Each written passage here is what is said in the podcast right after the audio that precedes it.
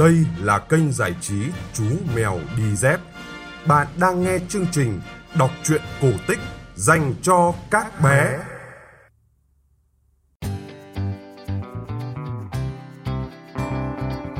Alo alo, đã 9 giờ tối rồi. Xin mời các bạn nhỏ cùng nghe chương trình kể chuyện cổ tích của kênh giải trí Chú Mèo Đi Dép nhé. Tối nay chúng ta sẽ cùng nghe câu chuyện Gã cá sấu tham ăn.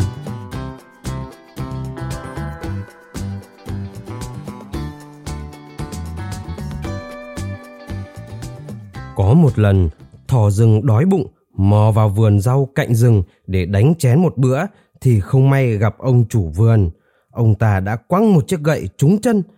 Thỏ tập tễnh chạy tới bìa rừng thì gặp bác dê mù đang mò mẫm kiếm ăn một mình. Thỏ liền nảy ra sáng kiến. Này, bác dê ơi, tôi thì què một chân, bác thì lòa đôi mắt. Chúng ta hãy kết nghĩa làm anh em để cùng nhau đi kiếm ăn nhé. Dê lòa hướng cặp mắt đục ngầu gần như trắng xóa về phía thỏ rừng rồi hỏi. Chú định bảo hai anh em mình sẽ giúp nhau bằng cách nào được hả chú thỏ? Thỏ rừng vui vẻ đáp. Ồ, có khó gì đâu, nếu bác với tôi cùng đồng lòng chung sức với nhau. Dê lòa gật đầu. Ừ, xưa này có bao giờ anh em mình làm hại nhau đâu mà chẳng đồng lòng chung sức được. Nhưng chú cứ nói qua đi, mình giúp nhau như thế nào nhỉ?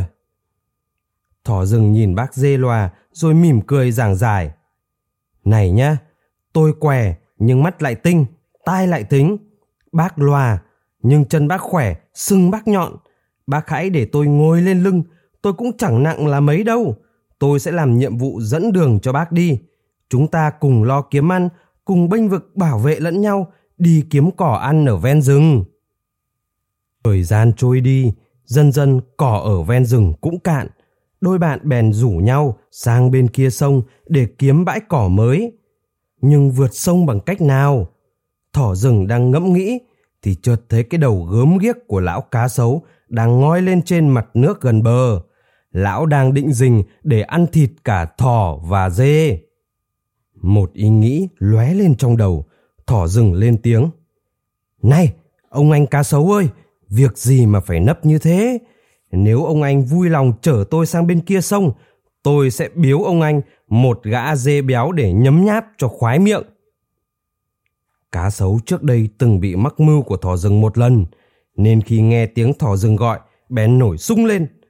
Nhưng bụng gã đang đói meo, ngó lên thì thấy đúng chú dê mập đang cõng thỏ trên lưng thật. Cá sấu mừng thầm trong bụng. Được chén thịt chú dê béo múp kia thì sướng miệng thật. Của hiếm đấy, nếu không thì chộp luôn thằng nhãi thỏ non này cũng cứ là ngon ăn. Nó làm sao mà chạy thoát lần này với mình được. Thế là cá sấu dục thỏ rừng. Được, đồng ý, đi luôn thôi chứ. Thỏ rừng và bác dê lòa cùng treo lên lưng cá sấu. Sang đến bờ bên kia, cá sấu nói. Anh bạn giữ đúng lời hứa chứ. Vậy anh bạn lên bờ một mình đi, để gã dê béo này lại cho tôi. Thỏ rừng vội đáp. Được thôi, mà phần này là của ông anh đấy. Ông anh thấy không, lão mù cả hai mắt rồi, chạy làm sao nổi. Nhưng ông anh ơi, tôi bị què mất một chân đây này. Mình tôi trèo lên bờ làm sao được. Ông anh hãy vui lòng để lão cõng tôi lên bờ đã. Sau đó tôi sẽ xua lão xuống cho ông anh sơi thịt. Cá sấu nghe cũng phải, đành để cho dê lòa cõng thỏ rừng lên bờ. Dê cõng thỏ lùi nhanh vào bãi cỏ rậm. Chờ mãi không thấy dê lòa bị xua trở lại. Cá sấu tức giận rủa thầm một mình. Cái thằng thỏ nhãi này, ta lại mắc mưu nó một lần nữa rồi. Được, ta thề lần sau, ta sẽ quyết nhai xương hắn mới hả giận. Thế là cá sấu bèn tính toán, lên kế hoạch trả thù thỏ rừng. Thằng thỏ nhãi này không thể không ra bờ sông uống nước được.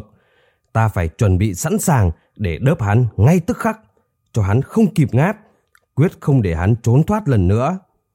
Nghĩ vậy, hàng ngày cứ vào quãng buổi trưa nắng gắt, cá sấu lại bò lên bãi sông, nằm duỗi dài mình ra. Mõm nó há thật rộng, giả vờ là đã chết. Gã kiên nhẫn nằm chờ thỏ rừng ra sông với hy vọng để đớp một miếng gọn lỏn. Và quả thực, sau mấy ngày, thỏ rừng khát nước cũng phải ra bờ sông.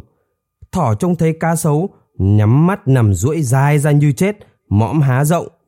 Thỏ đoán biết được lòng dạ cá sấu, nghĩ bụng. Gã cá sấu há miệng to thế, hẳn là chờ để ăn thịt mình đây. Thỏ liền lèn vào một bụi rậm gần đó, giấu giấu một vật gì, rồi rón rén tiến tới bên cạnh cá sấu, lên tiếng.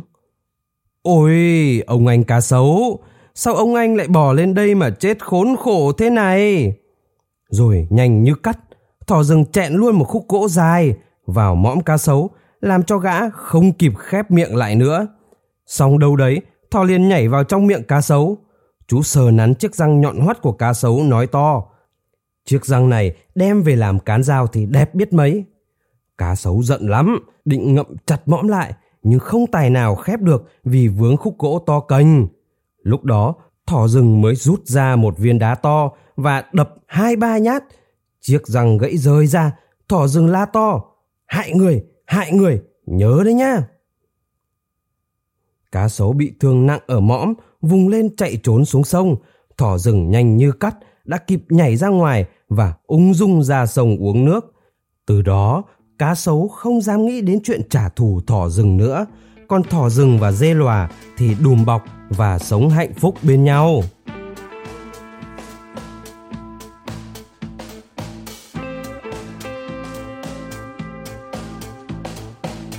Các bạn vừa nghe xong câu chuyện cổ tích Gã cá sấu tham ăn, phát trên kênh giải trí Chú Mèo Đi Dép. Kênh giải trí Chú Mèo Đi Dép đã có mặt trên Spotify và Google Podcast. Bố mẹ nhớ like và chia sẻ cho mọi người cùng biết để kênh Chú Mèo mau lớn nhé. Chúng ta sẽ gặp lại nhau trong chương trình kể chuyện vào 9 giờ tối mai. Còn bây giờ, xin chào và chúc bé ngủ ngon.